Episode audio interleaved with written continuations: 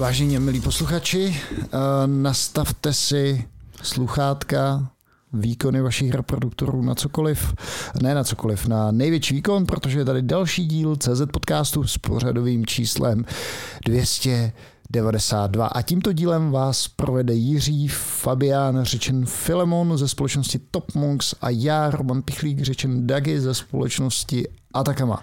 Čau, File. Eh, ahoj Dagi, já nevím, co to je teďka, eh, co se ti stalo, ale škoda, že zase nemáme ten video podcast, protože byste viděli, že mi tady eh, Dagi od začátku třese ramenem, jako takový malýmu školákovi a vyváděl mě tady z konceptu, nevím, Jsi proč to takový dělal. malý školáček, Je, ráde. je to no, ta- nebo i k tomu Bitcoinu se ještě dostaneme, co se tam teďka děje. A Jo, jo, jo. Přijde řeč. Tak Filemone, máme nějaký patrony. Nemáme žádný patrony, ale dobrá zpráva je, že nám všichni taky zůstali. Aha. Takže, takže furt se držíme, hm, furt se držíme uh, nad hladinou uh, 5000 korun za měsíc, což je absol, absolutně epické, bych tak řekl, za tento krásný uh, počin, který tady děláme s Dagim. Uh, děkujeme vám všem a vy, kdo máte chuť přispět, tak samozřejmě přispějte, aby se nám dobře dařilo. Teď mi přišly vlastně zastropované energie uh, Pre, uh, PayPass a podobně. Tak, takže stát tě zasponzoroval. No, uh, ano. Tak. Jo, Filemone, prosím tě, tak eh, jenom jestli mi můžeš dát nějaký heads up, eh, co ten Bitcoin, kam se to hejbe. A v pohodě, zase jsem teďka přikoupil za 15 400 nebo tak a Ale ne, nemáš strach, že, že, že celý ten ensemble teďka jako zkrachuje, že lidi začnou Taky, to začnou taky. vybírat? Tak, baví se tady sam... Tak, musíme samozřejmě zdravit Ivo Lukačeviče, který pích, který za... Ivo, dobře si to napsal, Ivo, Který- dobře si který to napsal, rád- souhlasím, Jo, jo, jo, jo, jo, jo. všechny, všechno, co jsi tam Tak. řekl, máš pravdu. kuku. Jo, uh, určitě. Uh, Ivo rád píchá do vosího hnízda a sbírá engagement, což je samozřejmě super. Uh, já jsem na to nereagoval, protože a nemám proč, necítil, necítil jsem se sám osobně nějak dočen vlastně tím tweetem, ale chápu, že třeba Maxíci, takový ty klasický. Mě prostě Bitcoin baví Jo, a jo, hned se tam ta kupi- skupina hejterů jako srotila pod tím, Tak. pod tím tweetem, co jsem viděl. Už máš modrý kolárek, Filemone? ne, modrý kolárek nemám. A zaznamenal si teďka poslední kauzu, jak to tam Elon vyčistil? Já jsem, no to jsem samozřejmě zaznamenal. Co Ne- ty jsi udělal pro Android Performance? Teď to dělá 12 tisíc, GR, tisíc, tisíc RPC requestů. no. GRPC, No, no. GRPC callů. Uh, prosím vás, jak se tato kauza uh, vyvinula? He's fired. Je vyhozen. Je hustý, no. Eh, Máme ho rádi, jeho styl. Um, Já jsem zrovna přemýšlel o tom, že bych si přikoupil akcie Twitteru a mně došlo, že to už je teďka že soukromně vlastněná společnost. A já tomu věřím. Já tomu věřím, že Elon to otočí. a ty nejseš na Mastodonovi. Co to je? No, To je tak takový super. pro ty eh, Trumpovo přívržence nebo co? Ne, to je pro ty snowflakey, co prostě Elon tak strašně irituje, že musí jít na neskutečně UX hell a platformu Mastodon, kde máš problém najít svoje kamarády a připojit se na ten správný server, pokud nejseš Einstein a nemáš 150 IQ a podobně. A Filemone, já teda ale musím říct, že vlastně Twitter je asi poslední so, so, Twitter a Strava, Stravu teda nepočítám, ale Twitter je asi poslední platforma a LinkedIn teda, kde jsem jako zůstal, jinak na Facebook nechodím, na Instagram nechodím. já teďka to trošku používám B-Reel, ne? To je takový, takový tamagotchi fotící. Aha. To No, no, no. Já bych to nepoužíval, ne, ale prostě všichni kolem mě tam dávají tak jako dementní fotky a někteří dávají hezké fotky a já jsem vlastně proto, aby si viděl tu fotku, tu denní, která má prostě jako je to efemerální síť, takže vlastně nevidíš včerejší fotky, vidíš jenom ty denní a proto, aby si vlastně viděl tu fotku, tak musíš se sám vyfotit a musíš se vyfotit vlastně hned. Takže tam nemůžeš dělat takový ty načančení, no, trošku můžeš, ale jako není to tak šílený jako právě třeba Instagram. Ale víš, co by mě zajímalo. Jaký milý, taková jak, milá síť. jak, ti, jak ti tady z toho, nebo jak lidem degeneruje mozek tady z těch sociálních sítí? No, já se cítím, já se cítím právě naopak, já jsem takový hodně, uh, že jsem radši sám, ale tady to je taková síť, která Jsi- jsi je taková jako milá, protože, protože tam ti nikdo nepíše žádný komentáře debilní, nemusíš prostě na nikoho reagovat, jenom prostě dáš fotku, když se ti to líbí, tak to máš může, no, to je jedno. No a Twitter je, je pro mě jediná, jediná síť taky vlastně taková nějaká zajímavější. Díky toolu Twitterific. Uh, takový ten defaultní Twitter mě moc nebaví, když mi tam lítaly různý ty vymyšlený příběhy z tramvají a, a prostě od nějakých svobodných matek a co já vím, a který jsem ani nefollowoval, ne, se mi tam prostě objevily ta timeline, tak mě to začalo trošku vadit a Twitterific mě vlastně, jednak mě, jsem zbavil, mě zbavil absolutně reklamy a ukazuje mi jenom to, co je opravdu to, co followuju a hlavně mi přestal ukazovat počet lajků, takže vlastně ke každému postu přistupuješ úplně stejně a nejsi máš tam takový ten bias, jako to, že tady to je super a tady to ne. Takže vlastně jsi taková, jako je to prostě pro tebe taková čistá kniha nad každým se můžeš zamyslet. Mm, To je- ale to asi stejně neděláš. veď? To dělám, to Jo, jo, jo. Tak já rozjímám. Zenová. No. Zase Filemon se mě ptal, Dagi, jak to, že jedeš pozdě, co posloucháš? Říkám, Filemon, úplně mě do děje vtahnul Shogun, teďka tam čurali přes zeď, tímto, tímto čuráním přes zeď stvrdili nějakou svoji dohodu, mm-hmm. že když jeden druhý zradí, tak mu vyvraždí rodinu až do třetího kolena. Čiže jak byla vysoká ta zeď? No, No, protože tam je pak taky uměna jako s věkem, ne? Teď jako to už pak jako máš třeba problém, že už pak bys nebyl bratr třeba. ne, když počkej, ne přes 40, zeď. tak Oni už- vylezli do nějaký, že oni byli někde vysoko v nějakém paláci a teďka on mu řekl ten, ať mi vypadlo to jméno. Nejhorší tady na těch azijských, nebo knihách z azijského prostředí je, že si nikdy nezapamatuješ uh, ty jména. No ono i na těch filmech je to trošku těžký si zapamatovat ty obličeje. No prostě vylezli tam na zeď a byla pod nimi nějaká strašná propast a Hmm. pojď to stvrdit, vyčuráním se, tak tam. Ty jo, takhle jsem strozoval mé přátelství, jsme měli pronájem ve dvorcích. Tyjo, A to ti bylo ale pátýho patra. 15. No, zase to tak dávno nebylo. To. Musím říct. Ale to už jste měli něco upito, ne? No, já, určitě, určitě na to se dá svít samozřejmě. Tak. Dobře, Filemone, uvedeš naše hosty? Ano, nejsme tady sami, když to tak vypadalo zpočátku, že uh, tady budeme dneska mlátit uh, slámu jako klasicky. Uh, máme tady dva zajímavé hosty. Uh, představím prvně dámu, kterou jsem měl tu čest potkat na super akci, na který si taky nebyl, ale byl jsem tam pozván, nakonec to, nakonec to vygostil. Uh, a já sice Hacker Camp, uh, která mě zaujala svoji opravdu proříznutou pusou, bych tak řekl, a vtipnou takovou, jako takovým naturelem, bych tak taky řekl. A to je Eva Hankusová. Ahoj, Evo. Ahoj, ahoj, zdravím všechny. Tak, tak. A pak tady máme takovou, um, no, jak bych to řekl, um, uh, BI legenda, BI no, legenda, přesně, to. Stálice, BI legenda, uh, dato, dat obecně a, a sice Jirku Tobolku. Čau všichni. A oba k nám přicházejí ze velmi zajímavé firmy a to je firma datových detektivů Bistreet. Tak, takže jsem vás takhle uh, přivítal, můžete něco možná říct trošku o sobě, no, kde jste se jako No. vzali a, a podobně. Se mi líbilo, jak si řekl to. No, Já, ne, já, jsem řekněte to, něco. já jsem no. to podle mě chytil tyho, z nějakého tankového paporu, praporu nebo z z... Ne ode mě, to. No ne, o tebe, ne, o tebe ne. Kachle. No tak já jsem se vzala, jak už jsi říkal, na Hacker Campu. Myslím si, že Ano. jsem se pozvala do tohohle podcastu asi tak po třetím pivě, možná už po prvním. Takže děkuji za pozvání a já se s klukama z Bistreetu znám už vlastně nějakou dobu a z Čekytas, vlastně, kde všechny holky dneska v IT pochází odkud. Je fakt, že máš trošku fyziognomii do Dity přikrylový, když se tak podívám, vlastně podobný účes, viď? Podobný účet, že ty vlasy, ano. Tak, tak. A mě třeba zaujalo to, že jsi byla nedávno na mateřský dovolený. Je to No, tak? nedávno tak 8 let jsem Jo, aha. dovolený. Jo, počkejte, tak to jsem to nějak úplně špatně pochopil. To jsi, si, po- to jsi si poplet, to jsi- možná s Ditou zase jsi si poplet. to, no, vy jste, vy jste fakt takový zá, záměný, ano, to máš pravdu. A, a tak, a co děláš ve Street? A pro Bystry teď v tuhle chvíli vlastně komunikuju s klienty, to znamená provázím je celým tím datovým procesem, který je vlastně čeká na té cestě. Jasně, jasně. Tak jo, a děkujeme. A tady Jirka. Ale já jsem se tady vzal tak, že Eva za mnou přišla a říkala, Filemon mě pozval do podcastu, ale já tam nechci jít sama, pojď se mnou. Takže jsem tady teďka s ní. Ale ještě se nebála, ne? No, aby se Ne, nebála, prostě přesně vůbec, tak. já jsem u toho třetího piva, jak si mi na to kejvnul, tak jsem rovnou mu psala na Slack a říkám, hele, poz, pozvala jsem nás do podcastu, půjdeš se mnou, viď? Pecka, pecka. A ty jsi vlastně měl uh, tu čest potkat uh, s Jirkou v Gudatě, viď? Jo, jo, v Gudotě, já si pamatuju, jak malýho Eleva, když ho tam přived. Kuba nešetřil, viď? Nebo kdo ti přived? Hele, to je taková vtipná Nebo story. Zídy? Já jsem tehda poslal CVčko úplně, úplně naslepo a Zídy mi volal asi za dvě hodiny potom a pak jsem se nějak ocitnul v Good Data v té době a připadal jsem se jak někde, když eh, hokejista přijde do NHL, úplně jsem vůbec nevěděl, jako která by je, ale bylo to super. A ty si nedělal předtím s ním v NetBeansech, já tě mám nějak Vůbec, vůbec, vůbec. Já Aha. jsem, ještě, já, jsem podívej, ten mladý kluk. já jsem byl ještě ve škole v té době, když jsem, Aha, jsem aha. šel do Good Data, takže to bylo hodně brzo. Jasně, a v Gudate si dělal co? Hele, já jsem tam dělal developer evangelistu, takže Aha. jsem měl vlastně částečně po Kubovi Nešetřilovi jsem přebral nějaké věci a pak jsem pomáhal Zídýmu, a Zdeňkovi Svobodovi vlastně a s partnerama a s nějakýma věcma, tam jsem potkal vlastně kluky z Kebuly a ty mě pak seznámili s Radovanem, s kterým jsme vlastně dali dohromady Bystříc, takže to je taková Je- propojená Zdravíme další uh, ikony uh, IT nebe samozřejmě ZD Host, kterým je samozřejmě obrovská čest kdykoliv pracovat, protože to je zásobárna Je znalostí. Uh, Hmm. Tak pamatuju si na moje- první setkání s ním, že jsem vůbec nechápal ty encyklopedické znalosti konkurence a všeho možného, toolů a neuvěřitelně ještě navíc zábavný ten člověk, takže ZD Host samozřejmě zdravíme, Zdeňka Svobodu. A pak jsme tady zmínili Radovana Jirku, kterýho zase jsem měl tu čest potkat, když jsem vlastně, když programátorský esíčko Filemon on šel poprvé vydělávat kachle na vejšce do vyhlasné společnosti Unicorn. Počkej, to bylo předtím nebo potom, co si psal ten hovnokód? ten jsem psal pořád, prostě on, on se mě tak jako nějak držel, bych tak řekl.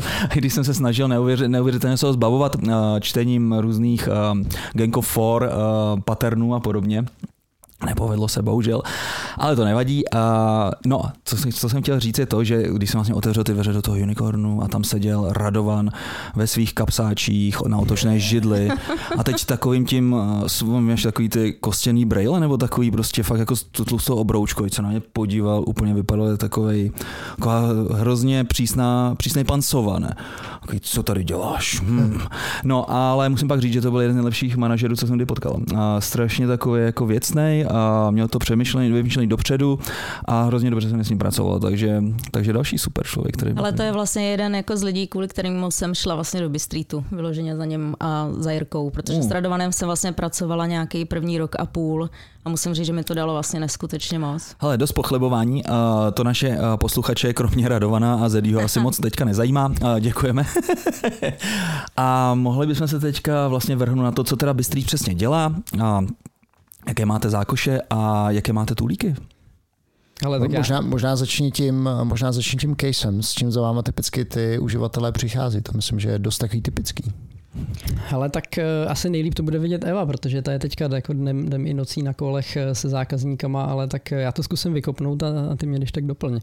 My jsme vždycky uměli pomoct těm, těm firmám dostat se z nějakého bodu, kdy neměli vůbec nic datově, anebo měli něco třeba jako Excel a začali si uvědomovat, že jim ten Excel už jako tak trochu jako nestačí, že, že těch buněk je tam moc a že jako je to vlastně dost jako na nic.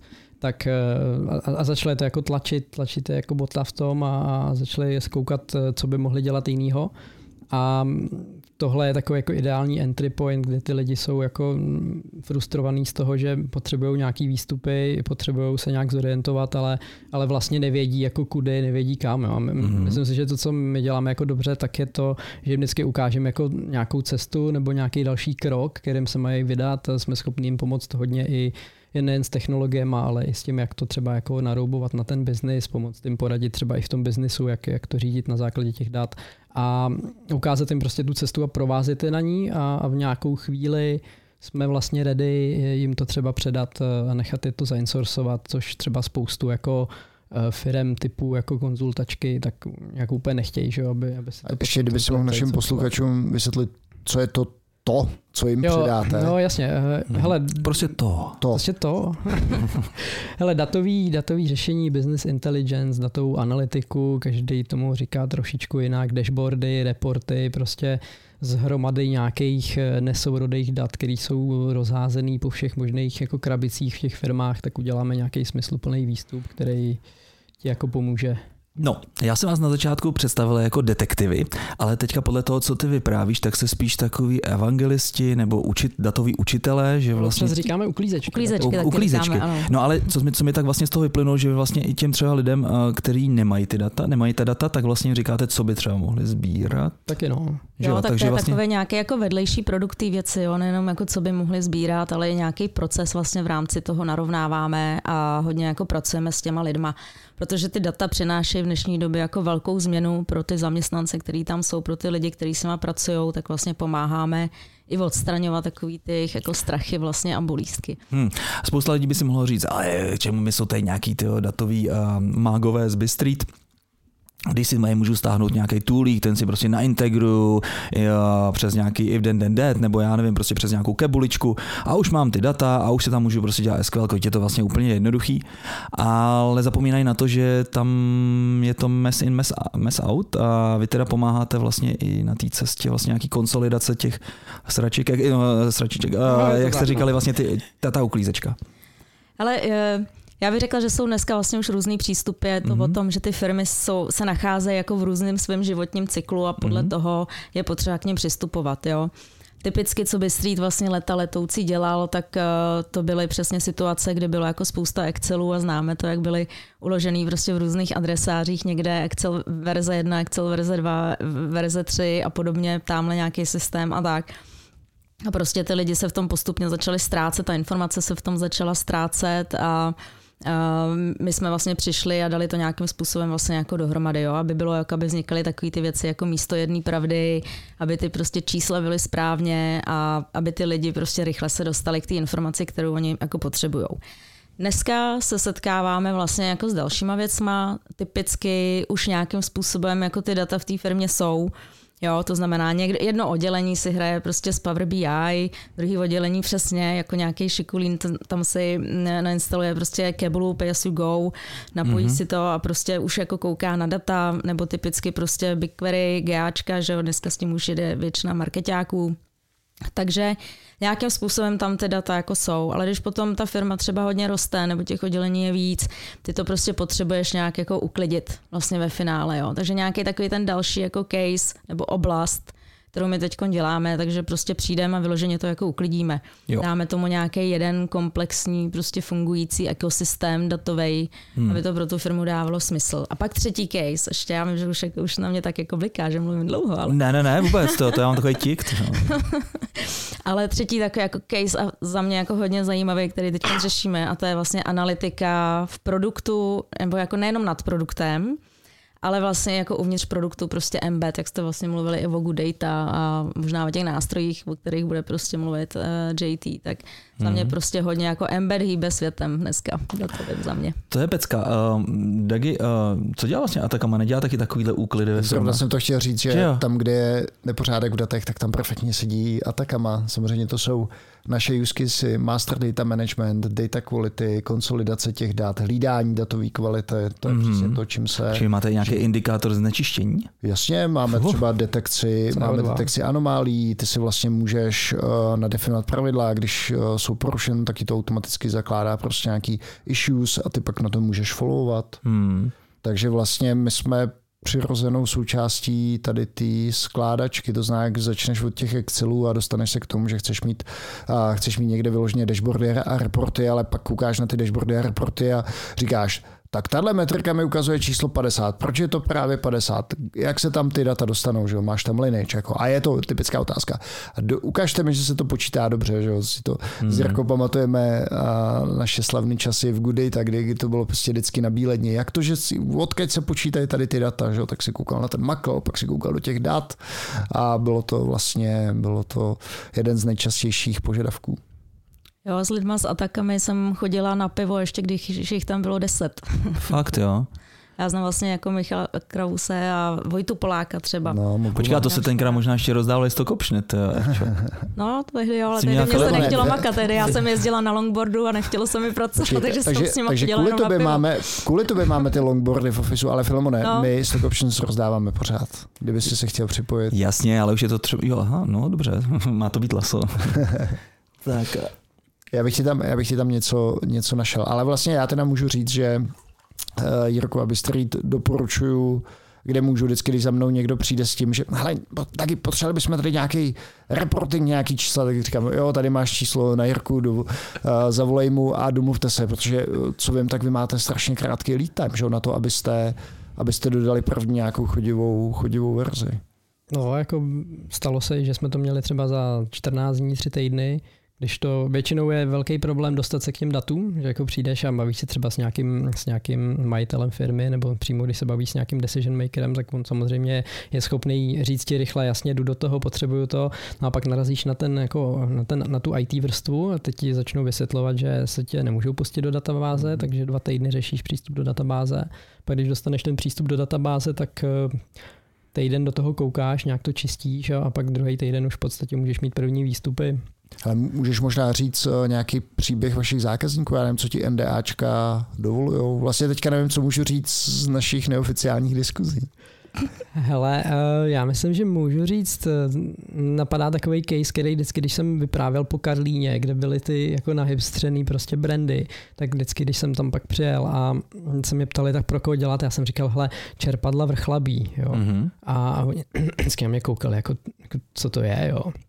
Co to jsem přijel za Burana? Co to jsem přijel za Burana, přesně. Jako, ale to jsou prostě pánové jako v podkrkonoší, úplně jako strašně fajn, fajn jako partička, který opravují a prodávají čerpadla. Jo. A my hmm. jsme je potkali na nějaký akci tehdy s Pavlem Doležalem z Kebuly a dali jsme se dohromady a oni říkali, hele, my potřebujeme asi pomoct nějak s těma datama a když jsme tam s Radovanem přijeli, tak jsme se jich prostě ptali, co je ten jako jejich biznisový problém dneska, takový klasický přístup a oni říkali, no my tady nemáme prostě my potřebujeme nějakým způsobem profitabilitu zakázek vyřešit. Jo? A my to vlastně jako nemáme o tom přehled. Mm. A mhm. na nějakou diskuzí z nich vypadlo, že vlastně jako vůbec eh, nekoukají, kam ty, na náklady. Eh, no, kam ty servisní technici prostě vykazují jako práci. Jo? Mm. Bylo takový jako, no on jako přijede z té montáže, pak se tady dvě hodiny mé auto před barákem, jo? Pak, a pak na konci měsíce jako tady na tu A4 jako napíše propiskou prostě na čem jako makal ten měsíc, jo? což se asi dovedete představit, tak jak to byly čistý data. Mm. A když jsme se ptali, jak, jak teda vlastně jako dneska na ty čísla jako koukají, tak, tak ten majitel říkal, no tak já jako vždycky um, celý rok jako doufám a, a, a pak když je mám závěrku, tak uh, zatím to vždycky jako vyšlo. Oh. A, tak to jsme říkali, no tak to Jsou asi... nervy No, přesně tak, no. takže, takže jsme říkali, OK, tak pojďme vymyslet to, jak, jak tu profitabilitu vám pomoct prostě jako zviditelnit, jak, jak na to koukat a, a začali jsme řešit eh, teda, kde, kde vzít ty, ty náklady, kde jako jak to zpřesnit. Když to, to sám řekl, OCR na ty čtvrtky, ne? Přesně tak, no. Mm. Takže jak zpřesnit čtvrtky. Mm-hmm. A, a oni začali povídat o tom, že, že vedou nějaký diskuze o tom, že si koupí nějaký ERPčko a nějaký jako QR kódy a budou číslovat zakázky a takový, že teda zakázky mají očíslovaný. A my jsme jako nezříkali, hele, kašlete prostě na jako nějaký čárový kody, to vás bude stát tady prostě milion nebo půl milionu a bude to prostě trvat strašně dlouho, než se dostanete k něčemu schopnému. A vykopli jsme tehda asi sedm Google Sheetů, protože oni říkali, těch servisáků je sedm, tak jsme každému vyrobili Google Sheet. A do toho oni prostě vykazovali ty hodiny, vykazovali tam hmm. tu práci, každý jako den nebo obden, a, takže jsme se trošku jako znelíbili těm servisákům, to musím říct, že to se jim úplně jako nepozdávalo. No tak... Ale po pár měsících eh, vlastně, vlastně první verzi jsme vykopli za odpoledne tam, jo, to jsme prostě napojili a, a měli jsme prostě první dashboard sehná v tablou.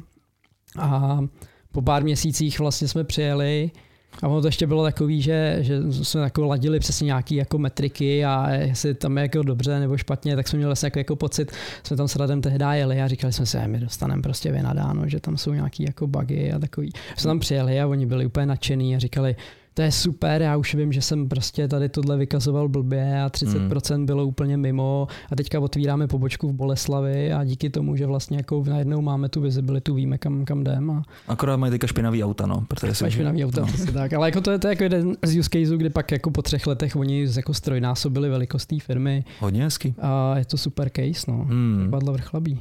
Hmm, hmm, hmm.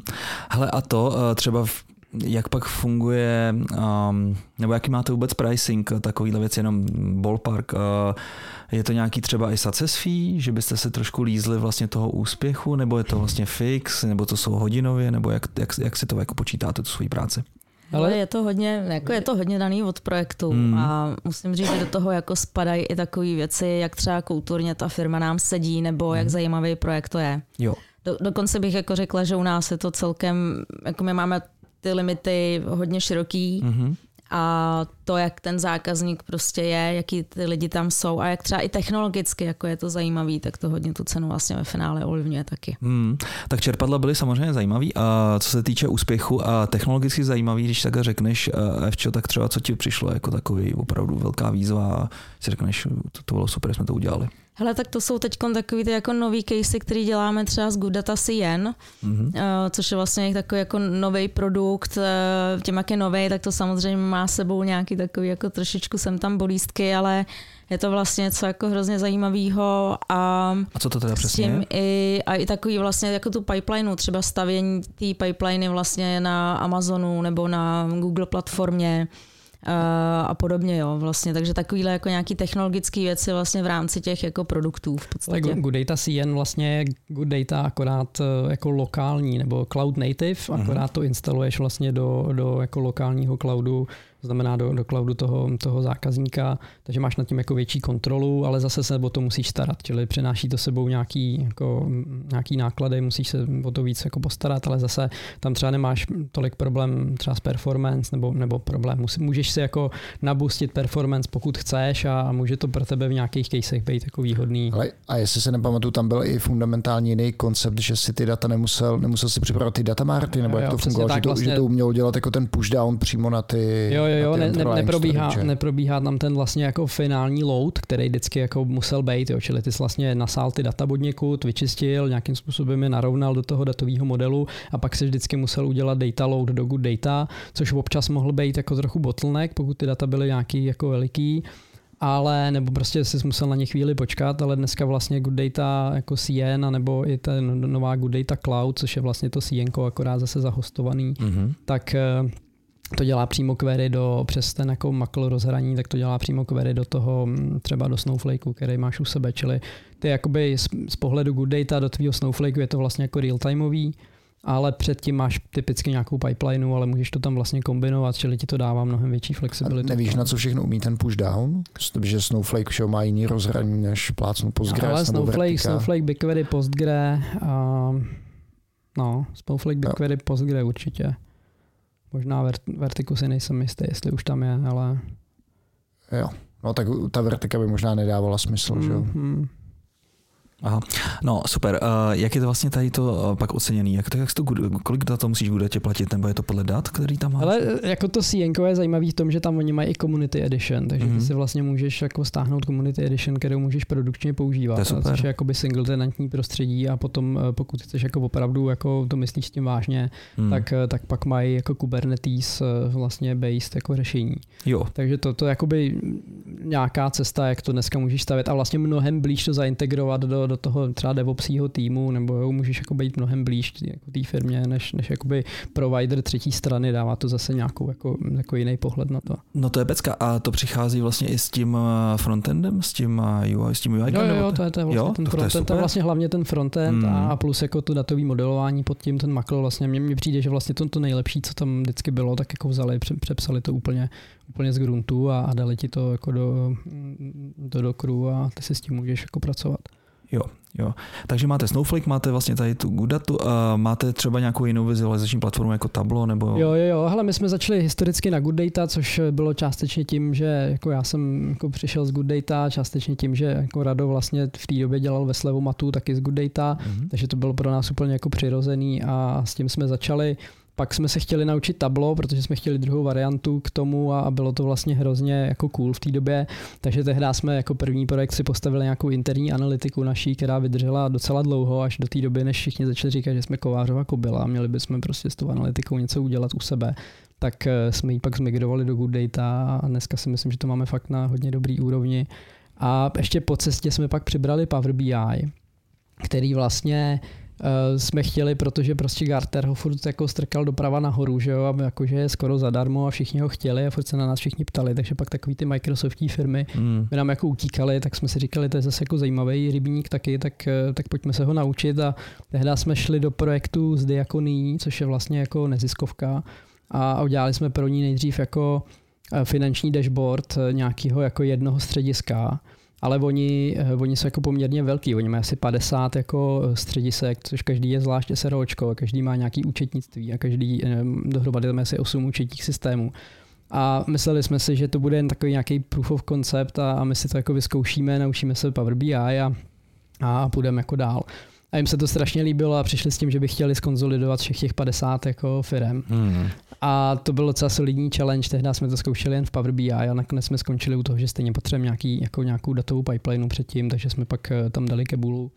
A v podstatě dost dlouho jim to vy, jako vydrželo a pak jsem se dozvěděl, že to je asi poměrně velká jako implementace Power BI jako lokálně, že, že jako moc lidí takhle jako ne, neintegrovalo tolik jako věcí. Takže to, to bylo jako v té době docela, docela zajímavé a přišli jsme k tomu tak trochu jako náhodou. No. Jo, a takhle vlastně, když to popisuješ, tak by si člověk mohl říct, že jste takový a, a slepovači různých technologií dohromady a to zabalíte a vlastně používáte to vložení už pak eh, hledání nějakých insightů a čištění dat a tak dále. Programujete taky? Máte nějaký programátorský tým? Děláte nějaký vlastní toolíky? Nebo? Jo, my jsme vlastně v, eh, postupem času, tak jak jsme si vybudovali nějakou jako variabilitu v té vizualizační části, tak, eh, tak jsme potom chtěli i nějakou jako volnost na úrovni té datové pipeliny. Tam jsme furt měli Kebula Connection, což je jako skvělý tool. Kluci to dělají jako super ale my jsme si říkali, to je to jako jeden tool, takže prostě jako nechceš být závislý úplně na jednom, na jednom prostě toolu, že jo, jako může se stát cokoliv máš jako problém. Takže na té vizualizační části jsme to měli rozdělený a tady jsme pořád přemýšleli, zkoušeli jsme nějaký další tooly, ale nic nám moc nevyhovovalo.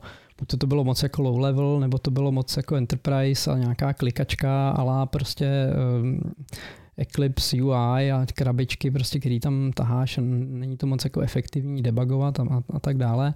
Takže jsme si nakonec eh, napsali nějaký svůj tool, říkáme tomu BizFlow, a je to v podstatě datová pipeline napsaná nad, eh, jako nad BigQuery, Snowflakem a umíme to i v, jako v Azure.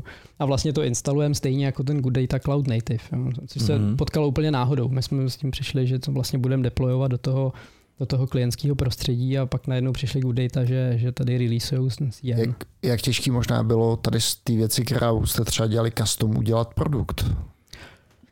No, to je super otázka.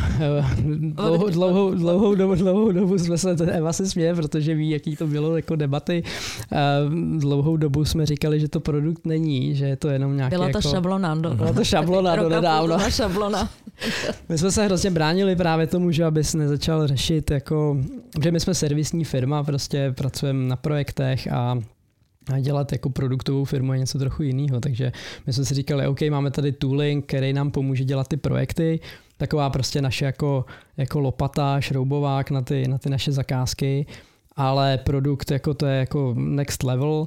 Nicméně stejně jsme postupem jako dopivotovali do toho, že, eh, že to jako nějak zabalíme, uděláme tomu nějakou dokumentaci, uděláme support, který jsme dělali stejně jako pro, pro ty servisy a začali jsme teda jako, uznali jsme po dlouhém přemlouvání i Evy, že už to teda produkt je, ať už se teda nebráníme a až tak tomu jako produkt říkáme.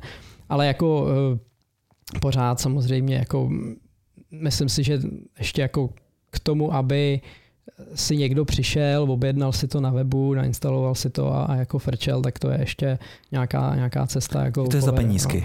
No. no, jako můžeš si stáhnout zase jako open source, vlastně nějaká část, nějaká verze je dokonce open source a potom pak jsou nějaký verze, který, za který se platí licence. No. Já už si tady eh, právě skládám takovou moji pipeline datovou uh, strýčka z Krblíka Fila, uh, takže Jasně, jsem si poznamenal Good Data CN a... Community RZ, jo, ale stáhni si, stáhni si BizFlow a... A BizFlow, tak, výborně. Filemone, a vzhledem k tomu, že chceš, abych ti vydělal na ten Bitcoin, tak si do toho samozřejmě plagneš já tak. No to jo, to jo. Ale tam, nám, tam a hodím na tebe, si druhou hypotéku na barák. Já, no, já tam na tebe pošlu nějakého MA Salsáka. Musíme tomu říct, aby updateoval tu dokumentaci na webu připomeň mi to. Jo, tak. To se ztratí. Tak, um, Evčo, pověz mi taky o nějakém fuck upu. Taky o nějakém fuck upu. Hmm, aby to nevypadalo, že jste tak hrozně jako v pohodě. Hele, uh, fuck upy teď byly, uh, byly hodně spojený prostě s růstem Bystreetu, jo, vyloženě jako já jsem, kdo mě zná, tak ví, že uh, hodně jako žvatlam na LinkedInu a, a píšu příspěvky a podobně, že ráda o, o datech a o těch zkušenostech jako mluvím. A teď jsem o tom právě psala, protože uh, my jsme si vlastně vždycky jako dávali pozor na to, jak to zákazníka vlastně celým tím systémem provázíme, jak máme jako dobře vymyšlený prostě delivery a všechny tady ty věci. No a pak se nám samozřejmě, a ještě jsme se jako rádi tím prostě jako chlubili a pak se samozřejmě stalo to, že Bystří tak jako hrozně rychle rost, tak s tím byly najednou potřeba spojit i nějaký jako interní procesy. Přesně dodělali jsme analytiku jako asi po pěti letech a, a další vlastně jako věci. A tím, jak bylo potřeba prostě rovnat ty interní procesy, tak my jsme vlastně v jednu chvíli na ty klienty jako trošku bych až řekla jako pozapomněli, jo? ne mm-hmm. úplně, ale takový to, jak jsme vždycky ty věci měli jako pod kontrolou a, a hodně jsme s nima vlastně jako mluvili, hmm. tak fakt tam bylo takový přes, přes ty Vánoce prostě jako v okno. Úplně to vidím, jak ta kontrolka vrchlabí, bliká, bliká. No, no přesně. Čerpadláři potřebují pomoc. Přesně, čerpadla stály. čerpadla stály. Škodovka, škodovka stála, že jo. Tak, Eva, Eva tam implementuje SOX a podobné věcičky. Všechno stálo, tyjo. Eva nevolá, Eva už dlouho nevolá, co je, co je, co se děje. Takže jako uh, v tomhle vnímám takový nějaký třeba jakoby fuck up, jo, že fakt to najednou to bylo takový rodeo, to jelo tak rychle a prostě za mě jako pravidlo číslo jedna je na toho klienta, ten prostě musí být vždycky na prvním místě, prostě nesmí to. Baťa jako... měl radost. A kolik vás teda je? Já jsem to přestal počítat před nějakou Fakt? Hele, já jsem vlastně eh, do letošního března jsem ještě, co mi jako zbylo, tak jsem dělal HR, dělal jsem komplet hiring, ale v březnu jsem to předal i vet, kterou jsme nabrali mm-hmm. a na to dělám mnohem líp, takže už nedělám ani HR, od té doby se mi začalo stávat, že přijdu do ofisu a tam jsou lidi, který jsem ještě nikdy jako neviděl a nevím, kdo to je. Tak to mm. bylo jako takový první, kdy mi došlo, že už to je asi tak větší hlavně jestli pro vás pracuju. Že? jo, jo, jo, právě, že jo. ale pětaš, kolem 45 dneska, no. To je pěkný. A používáte teda Bistreet pro Bistreet? No, používáme Bizflow pro Bistreet. No. Bizflow pro Bistreet teda. A Good Data. Hmm. A Good Data. Já se vrátím k tomu, co vlastně uh, si tady říkal. Počkej, mě, mě by ještě možná zajímalo, udrž myšlenku. Udržím, držím. uh, ty jsi vlastně říkal, že jste původně projektová nebo servisní firma. Jaký typicky sledujete metriky? Ale my se koukáme klasicky na eh, počet odpracovaných hodin, eh, na nějakou utilizaci toho týmu. To máme mhm. celý, vlastně celý business plán je v podstatě postavený na utilizaci hodinové sazby, jako klasika. A, a pak eh, ti z toho, pak ti to jako, pokud pohlídáš tyhle ty čísla, tak, tak víš, že ti to nějakým způsobem jako vychází ale samozřejmě se koukáme normálně na, na obrat, na revenue, na, na, podle plánu, na jako month to date, každý týden to prezentujeme na, na All Hands a koukáme se na to. Hmm. Já si myslím, že třeba nemáte KPIčka, ale kolik třeba je pro tebe taková průměrná utilizace člověka v Bistreet ideální? Jo, hele, my jsme se vždycky, uh, tak u člověka, který k tomu Nebo neměl... byly, ty bych tak řekl. Jo, u člověka, který k tomu neměl jako nějaký třeba project management, nebo to nebyl team leader, tak to bylo jako 80% jo. plus, jako 85, byli lidi, kteří měli přes 90. A, ale pak, pak tu máš jako team leadera, který má třeba 40 nebo 50 a pak tomu máš, přibíráš, jak, jak se to zvětšuje, tak, tak se zvětšuje ten overhead, který je k tomu nutný, aby to celé fungovalo. Takže ve finále je to nějakých, eh, nevím, držíme jako 70%. Tam to je hezký, no. Já jsem z zjistil, že tam máme některý lidi u nás, kteří mají 120, 130 a dlouhodobě. No, uh, to je hezký. Tak a teďka zpátky k té myšlence, kterou jsme tady přetrh, uh, tu Ariadinu nit, která vedla tady k Evě. A to bylo to, že ty se Evo zmínila, taky jsem tě vlastně na tebe takhle narazil, že jsi hodně vidět na Facebooku, na LinkedInu, píšeš vlastně o těch příbězích a vlastně jak to probíhá, tak. To je moc hezký. Uh, Děláš to tedy sama? Neštve tě třeba, že tam pak se nezapojí ještě zbytek té firmy, že to vlastně seš tam taková sama samotinka? Vždyť se zapojuje. Vždyť Zapojujete se? Zapojuje, se? Jo? Ten, ten, třeba? psal, ten psal asi roka půl, viď? No jo, pak jsem, Dlouho, pak jsem to pak, pustil úplně. Pak to pustil. Jo, jo, jo. A Radován píše, Patrik Samko, což je vlastně náš nový CEO od ledna, tuším, tak taky píše. A občas se někdo i jako zapojí, no, když, když hodně poprosím. Hmm. Jako já musím teda říct, že u nás musíme strašně ty lidi dokopávat a jako nikdo vlastně nemá moc jako zájem, tak nějak jako, oni třeba ani sami nepíšou eh, na své vlastní socky, tak proč by měli psát vlastně něco? Hele, musíme vždycky vlastně cíleně tak nějak jo. poprosit, nebo to je nějaká jako společná věc a, a tak. A třeba teď začali docela chodit i jako na akce. My jsme ve Sleku Eh, nebo ve Slacku máme prostě kanál, kde já, jak jsem na těch sockách hodně aktivní, tak prostě samozřejmě vím, co se kde jakoby hejbne, kde se co děje. Hmm. A vždycky to hodím vlastně do toho společného kanálu, kde jde se mnou, už takhle vlastně se mnou ty kolegové začínají sem tam jako chodit. Fakt jo. Tam ješ to já musím říct, že ta angažovanost je teda hrozně, hrozně nízká. Nevím, jestli to je covidem nebo post-covidem, ale ty lidi vlastně teďka chtějí víc jako mít klídeček, smrdět doma a tak. Takže i když jsou třeba firmní akce a dřív prostě to byly ejchuchu a hmm. prostě 30 lidí tam prostě pařilo, tak teďka třeba nás tam sedí 10 nebo podobně. A není to věkem? Ale možná jo, možná, možná jo, no. Tak, uh, možná Já jsem taky přestala kalita, začala jsem běhat a rozhodně to nebylo covid. jo, jo, jo. Ale my jsme pak za blog posty začali rozdávat bitcoiny, že jo, což je taková ta... To je zajímavá věc, my jsme se o tom bavili vlastně, taková motivace lidí. Je to tak, no, je to nějaký jako jak to říct, no. Začalo to jako s názvem, že to bude nějaký bodový systém, prostě ta myšlenka je podělit se o část, o část zisku na konci roku a v podstatě v jakým klíčem, tak jsme začali vlastně za různý jako buď to za nějaký KPIčka nebo za nějaký jako dlouhodobý, jako dlouhodobý projekty nebo práce na tom, nebo nějakou práci navíc právě jako mimo třeba ten tvůj typický, typický case, kdy makáš na projektech a píšeš tam SQL, řešíš to s klientama, tak k tomu třeba napíšeš nějaký blog post, tak ti za to dáme nějaký, nějaký body. Tehdy jsme to právě řešili spolu, ano. nám tam vnuknul tehdy myšlenku toho, jako že ať se motivujeme trochu bitcoinem a dáme tomu nějakou jako cílový počet a že to můžou ty lidi těžit a obchodovat s tím. My jsme to pak fakt jako udělali. Takže dneska máme, říkáme tomu Bitcoin, což byla první myslím, jako hloupý název a, a ono se to chytlo hrozně. A dneska v podstatě jsou lidi, kteří to skupují. Když třeba někdo odchází z toho týmu, tak jsou jako lidi, kteří cíleně ty bitcoiny skupují, protože vlastně jakoby vidějí za tu cenu, která byla na konci loňského roku, oni vidějí, kam se to posouvá, takže to je pro ně vlastně jako dobrá, mm-hmm. dobrá investice. A jako to dělám já, to dělám já. No, já skupuju. Přesně tak. No tak asi vezmeš, asi vezmeš ten ne, zisk a vezmeš počet bitcoinů. Tak, a... takže ty proti bis, eh, podle toho, kolik máš bitcoinů, tak tolik vyplácíš nějaký procento zisku, který to, potom rozděluješ mezi, mezi lidi? Je to, je to tak, že vždycky na začátku roku řekneme, hele, tak tohle je nějaký plán, tam jdem a, a když se splní, tak do bitcoinu půjde tolik a ten půl těch bitcoinů vlastně se jenom jako zvětšuje, přesně jako těží se a ty lidi na konci roku teda mají nějaký počet každý, takže ten zisk nebo ten, ta dotace toho bitcoinu se vydělí prostě počtem, tak získáš vlastně jako mhm. cenu, cenu jednoho, pak to zpátky pronásobíš a v podstatě to, to dostaneš jako podíl a jako když můžeš ho jako uplatňovat opakovaně, jo? Ne, ne, jakoby nemizí ti. To znamená, každý rok ti zůstává, takže vyplatí se ti jako napsat blog post za, za 15 bitcoinů, protože za ně, za ně jako dostaneš eh, vlastně něco jako letos za rok i jako potom.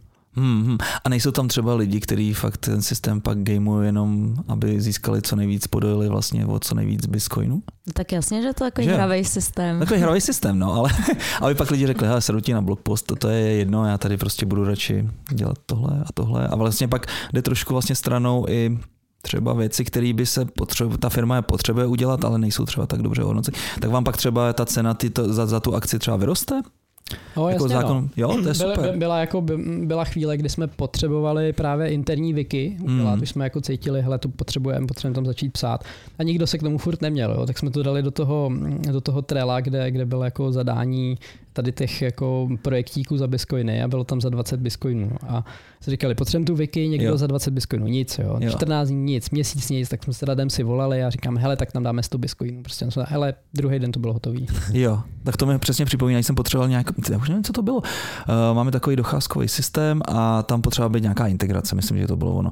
A já jsem to potřeboval udělat, tak jsem takhle vlastně nikdo to furt nechtěl dělat, nějak zavlili, ne, nemáme čas, nemáme čas. Tak 10 bitcoinů. Uh, Druhý den, přesně jak říkáš, no, prostě jako ty lidi jsou fakt hrozný hydry, ne, prostě prodejný. Takže to je moc, moc hezký systém. A co jsem chtěl ještě k tomu dodat, máte pak třeba to, že eh, máte jiný, jinou váhu hlasu, když se o něčem rozhoduje na základě počtu bitcoinů, který máš, nebo to je vloženě jenom? Ne, to nemáme. Dividendy. No, rozhoduje Jirka.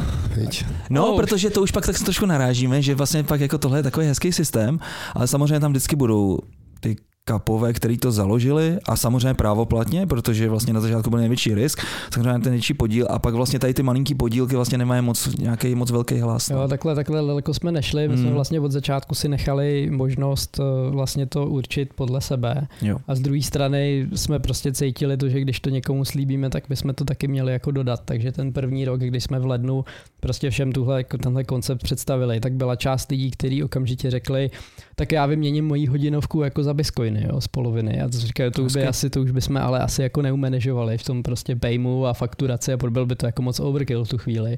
A pak tam byla část lidí, kteří říkali, no jo, ale co když se jako prostě rozhodnete, že rozdělíte nulu, nebo to uděláte nějak, že to nebude jako vycházet hmm. na konci roku a tak, jako ty jako nedůvěřivý trochu. Jasně. A, a my jsme samozřejmě cítili hroznou odpovědnost v tom, aby jsme to jako dodali, že vlastně celý ten rok jsme říkali, no hlavně to musí jako dopadnout dobře. A, a na konci roku to nakonec dopadlo podle toho plánu a i další rok, kdy vlastně to byl ten rok, jak byl jako covid a docela kvartál v podstatě nám vypadl, ale pak se to vrátilo zpátky, tak i když jsme vlastně podle toho plánu byli někde, kde jsme mohli říct, hele, sorry, nevyšlo to, prostě nula, tak jsme stejně tam něco jako dali. Jo, takže vlastně všichni jako nakonec byli spokojení. Aspoň Ale něco. je to o tom být asi transparentní na začátku roku a držet se těch věcí a, a Hmm. nehrát v tom žádný jako habaďury. No. Ale všude kolem sebe vidíme uh, hroznou vlnu jako propouštění. Jak to vidíš? Uh, myslíš si, že vás to hitne? Nebo Hele, my jsme, my jsme letos poprvé poprvý museli taky asi s dvěma nebo třema lidma se jako rozloučit eh, v létě, protože jsme pro ně prostě neměli práci. No to bylo klasicky, takže jsme je hajrovali už od prostě března, protože než ti prostě přijdou, tak to mm-hmm. nějakou dobu trvá. A najednou v červnu jsme viděli, že to jako strašně zbrzdilo, ty věci, které měly startnout, nestartujou, a nebo jako přešlapovalo se na místě. Takže my jsme v podstatě v tu chvíli potřebovali udělat nějakou změnu a, a potřebovali jsme to trošičku jako, jako resizenout. Takže jsme jako byli vlastně přehnali to tempo na začátku roku, takže jsme to pak museli trošičku zase srovnat, ale uh, pořád, uh, jako teď to vypadá dobře, jsme jako on track s tím, co jsme chtěli být, uh, tam jako takovej ten jako to, co kam vidíme, tak vypadá v pohodě a doufám, že to jako bude v pohodě, zatím jako nic nenasvědčuje tomu, že by to bylo jako nějaký problém a na to jsem jako rád, ale samozřejmě to, to léto bylo v tom trochu jako nepříjemný to vysvětlit a ale jako věřím tomu, pomohli jsme těm lidem potom najít jako v podstatě Hmm. práci někde jinde jako hnedka. co ty, Flemle, jak to, jak to vypadá z pohledu Top Monks? Uh, Hele, zatím, zatím dobře.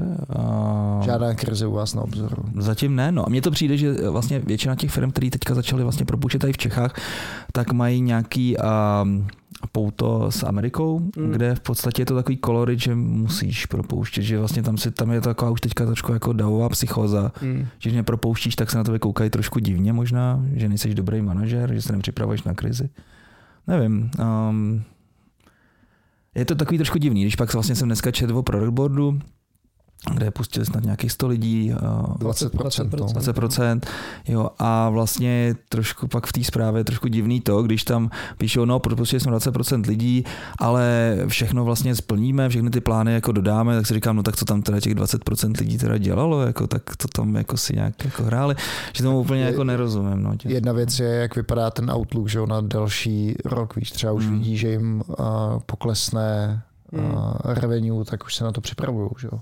Protože pak, pak, když už si těch lidí budeš když už ji budeš propouštět, tak, tak ti to hitne ještě víc, jo? Nevím, no, mě to přijde takový zbrklý kroky trošku. A když začal covid, tak si pamatuju Muse, jak vlastně předtím hajrovali jako blázni, najednou přišel covid a hned na druhý den začali všechno propouštět.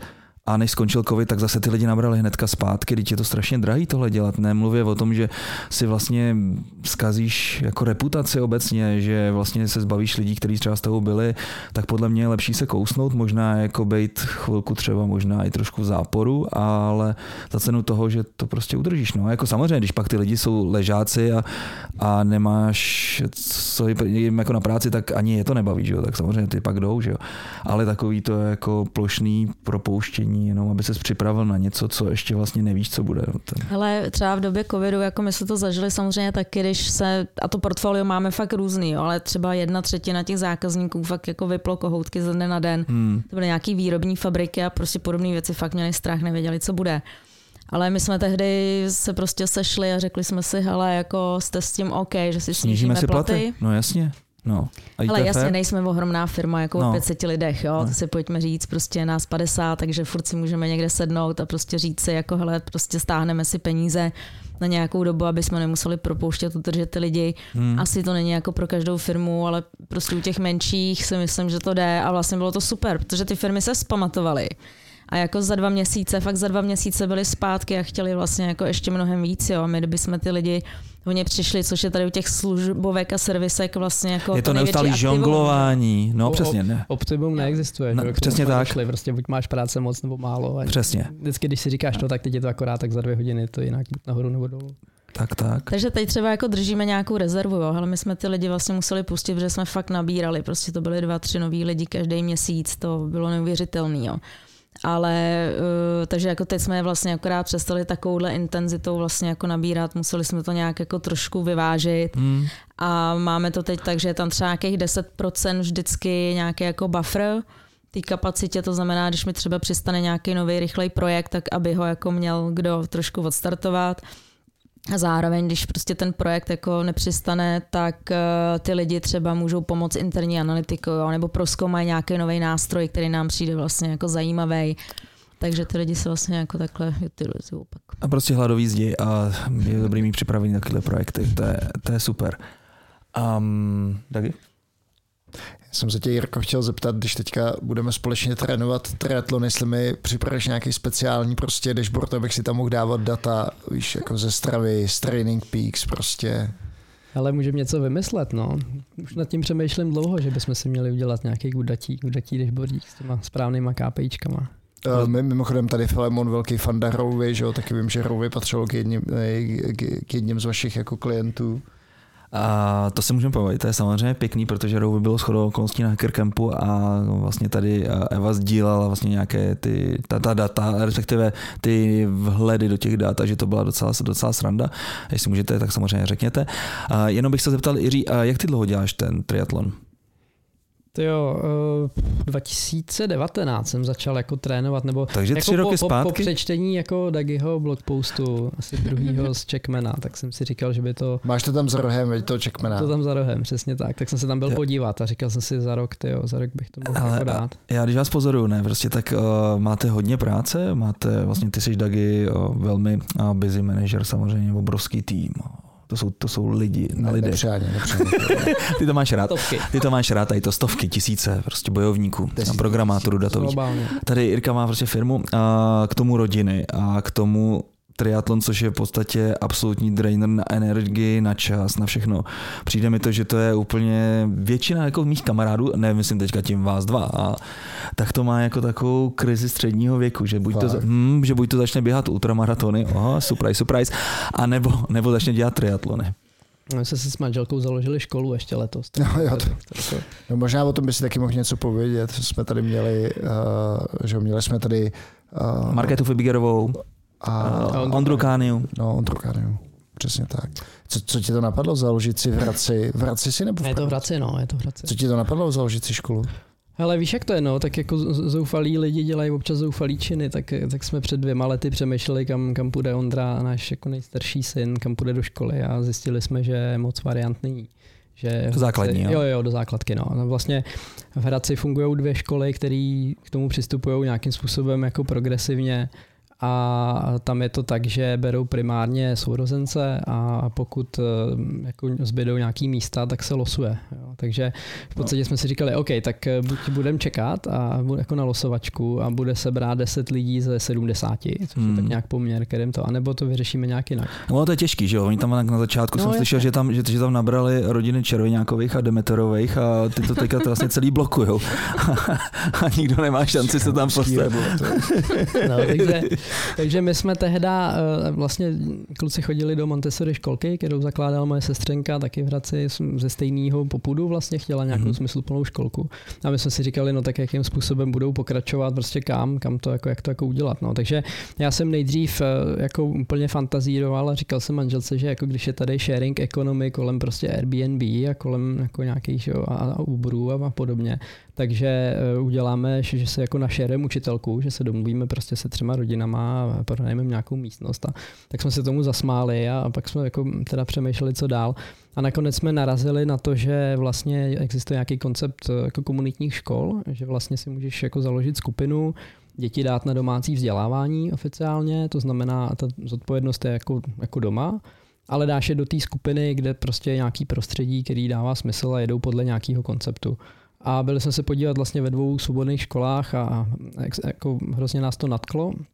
Hlavně je ta liberecká Sedbury, Sedbury Liberec se to jmenuje. Mm. je to jako vlastně inspirovaný modelem Summerhillu, jestli Summerhill. jste viděli Summerhill jo. film, anebo Sedbury Valley mm. vlastně v, v Americe.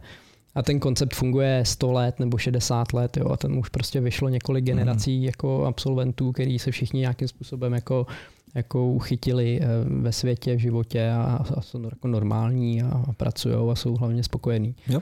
A takže jsme říkali, že to by vlastně nebylo jako, jako špatný a přišlo nám to pořád jako trochu jako crazy. Pak jsme se nakonec s kamarádama, který mají stejně staré děti ve stejné školce, my se známe hrozně dlouho, ale nějak jsme jako se potkávali, míjeli, tak nakonec jsme se dali dohromady. Takže takhle dvě rodiny ve čtyřech jsme prostě založili komunitní školu Krok v Hradci. Dělali jsme tomu nějaký brand a začali jsme schánět lidi a má to zatím super feedback. No. Naplnili jsme první rok, vlastně teďka, teďka máme nějaký tři měsíce za sebou, nebo kolik, dva a půl měsíce a to funguje A ty, to, no. ty to Jiří děláš jako výdělečný projekt, nebo to je tak, že vlastně tam jako se řekne dobrý uh, bounty na tady toho učitele, co já vím, to dostal zlatýho Amose minulý, minulý rok, tak prostě si koupíme, vydraftujeme ho tady prostě do kroku a chce za takový za rok, dejme tomu takovýhle fíčko, pojďme se na ní složit? Ne, hele, je to tak, že my jsme eh, založili tak jsme zapsaný ústav, což je vlastně jako neziskovka, takže to jako vlastně nemůže být výdělečný, nebo nemělo by. Mm. A chtěli jsme to udělat tak, aby se to jako samo zaplatilo, nějak hmm. udržitelně, mm. prostě, aby to ideálně skončilo s nulou, takže jsme nějak jako spočítali nějaký budget na, na minimum lidí, a šli jsme do skautský klubovny, se skautama jsme se domluvili na jako sharingu nějakých prostor, což je super, protože oni mají parádní zahradu a dali nám to za, za super podmínek a to funguje taky dobře ta spolupráce, za to jim jako moc děkuju. A, a pak jsme v podstatě měli velkou kliku v tom, že vlastně manželky, mamka je učitelka, už asi prostě no, celý život je učitelka jako skvělá, která podstatě jako vyhořela v tom klasickém systému. Takže hmm. jsme jí vlastně nabídli tu možnost jako jít k nám a ona vlastně velmi rychle pochopila, že to je vlastně přesně ten směr, který se snažila jako implementovat v té jako klasické škole, ale dostávala za to vždycky hrozně jako, jako pushbacky a bylo to jako hmm. vynadáno a bylo to prostě jako špatně, tam se nevešla a strašně na tom jako schořela.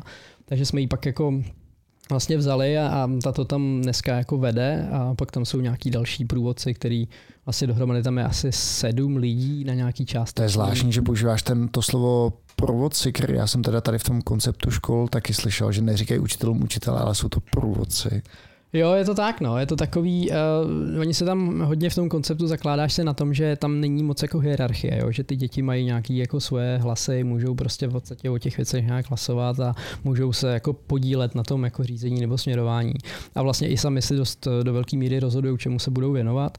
A ty průvodci jsem to opravdu od toho, aby jim jako, aby jako prováděli, aby jim pomohli nasměrovat, dali jim třeba nějaký feedback, ale ten učitel vlastně ti inklinuje nějakou hierarchii, že ví něco víc a, a jako tlačí to jakoby z hora dolů a je to takový prostě, je to tak jako zaběhlá. Někde dokonce i průvodce je moc, dokonce jako se to bylo v tom Liberci, tam říkali, že jim prostě říkají dospěláci, hmm. protože za ně i průvodce je moc jako hierarchický. Jo, jo dospěláci od, od slova juheláci. Já musím říct, že mě tady to právě taky baví na škole, kde vlastně jsou taky průvodci, tak pak se dělají takový pravidelný tripartity, kdy sedí vlastně ten žák a, a ten průvodce a ty jako rodič a teď vlastně se jako tam spolu. Co, co ti jako tam říkají, Filemone? Právě, že to je hrozná sranda. Vždycky přijde vlastně nějaký takový Google sheet na všechny ty prostě věci. Já už nemám ani často číst, teda musím říct, jako, ale něco se vždycky z toho vypíchnu, ty perly. A je to vlastně ve stylu, hele, víš co, Maxi, um, tady v tom seš trošku na hovno, ale uh, docela dobře ti jde třeba zpívání, možná by se mohl věnovat jemu. A vlastně takhle ty děti jako nakopávají a je to super. A myslím si, že ta škola vlastně učí děti se učit. No.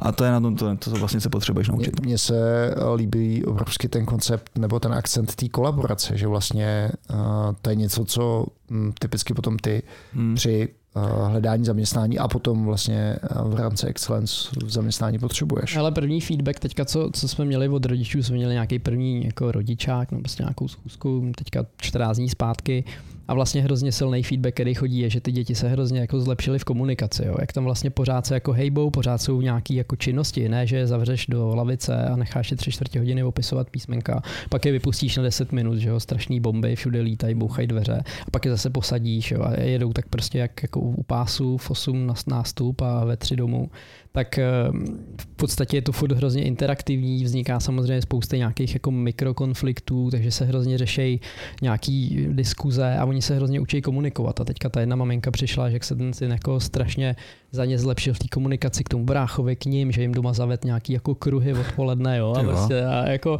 to jsem fakt jako koukal a přijde mi to strašně super, že ty děti se jako naučí jako, jako komunikovat, víš. Jako. No, řeknu ti, že kdyby takhle přijel domů a tam byl nakreslený nějaký pentagram, ty, jak jsi říkal, ty kruhy satanský, ty, tak nevím, nevím, jestli by, by byl úplně nadšený. Odpolední stand-up, že jo? Jo, takhle, aha, já myslím, že si představil prostě nějaký úplně malůvky šílený na zemi. Prostě sedneš, zastavíš se a chvíli si řekneš, co tě čeká, nebo co bylo.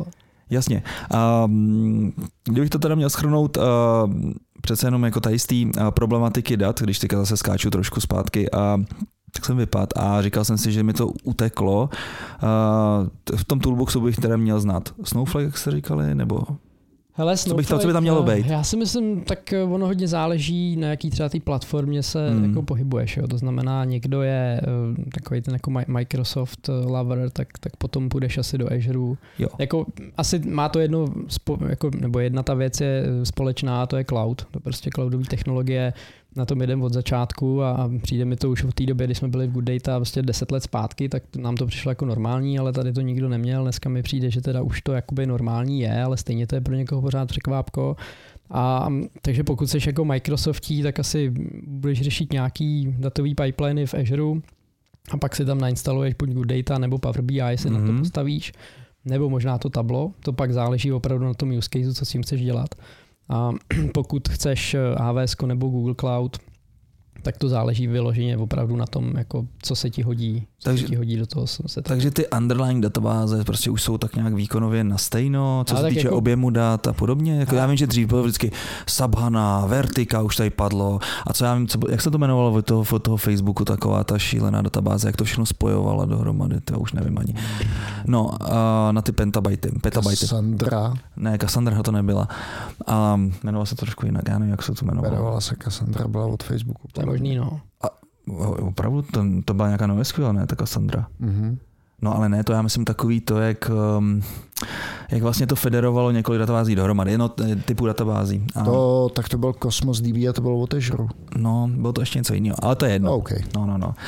Ale Ale asi nejradši máme Snowflake a BigQuery. Jo? Je to Tak. takový jako dobře škálovatelné technologie a na 90% těch use caseů, který jako standardně ty firmy mm-hmm. potřebují, tak je to úplně jako možná až overkill. Jo? Jako vlastně tím, že ty data typicky přepočítáš jednou denně, málo kdo opravdu, opravdu má jako real-timeový use case, tak ti to vlastně jako úplně v pohodě upočítá přes noc a ráno máš jako nový data.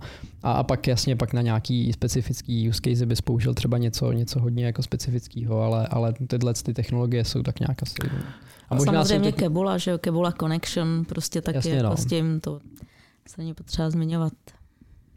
tak a nedávno jsme tady měli Filipa Douška, konkrétně dva, dní, dva, dva díly zpátky, bavili jsme se o startupu Stories. A jak se koukáte na startupy, které jdou tímhle směrem, že vlastně by vás měli možná trošku nahradit, jako ty detektivy, jako který něco hledají, ty anomálie a vlastně vysvětlují tomu userovi, jak No, tak nevím, co na to říct. Hele, uh, no v první Ne, řadě jako ale- klobouk dolů na to, co se klukům ze Stories povedlo. To je opravdu, jako si myslím, majstrštyk a eh, jako fakt eh, jako, pot, jako potlesk. A, ale z druhé strany já si úplně nemyslím, že, že to jako nahradí lidi, který, který s těma datama pracují. Jo? Že opravdu Uh, sice ty use cases jsou často podobný, ale zároveň se vlastně liší. Jo? Liší mm-hmm. se Mhm. jako v detailech a ty, to čištění těch dat je taky občas, eh, takže jako asi něco, myslím si, že to ve finále bude nějaká kombinace, jo? že třeba se dostaneme někam, kde nějaký AI něco vyčistí, ale, Ale jak- ty stejně budeš muset tu poslední míli jako dotáhnout. Jo? Ale jako ten, ten trend tam je a ten trend vidíme všude kolem sebe a vidíme ho i u těch jako zákazníků, těch klientů, který to vlastně tak nějak jako z podstaty žádají už jako na začátku. Jo. Prostě spousta těch klientů má představu a touhu, že si eh, koupí nějaký ultimátní tool, který to jako všechno vlastně udělá jako Vyčistí. sám. mm, Ale to je asi ta hlavní message, jo? že vlastně to není o tom toolu, jo? že všichni přijdou a co je teda ten tool, jo? ale ten tool je nějaký jako šroubovák nebo nějaká jako lopata, kterou něco uděláš, Hmm. ale ty ve finále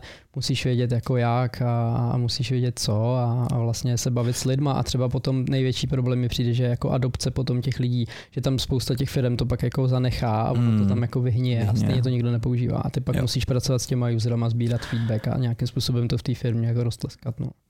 Prostě plat, platí takový to okřídlený full with the tool is still full. Tak, děkujeme za krásné krásné povídání. Myslím, že to krásně tady plynulo. Diváci, posluchači, děkujeme, že jste s námi vydrželi až takhle do konce. Příští díl ani nevím, o čem bude. Ještě musíme teda poděkovat Luli, Guyen. Díky.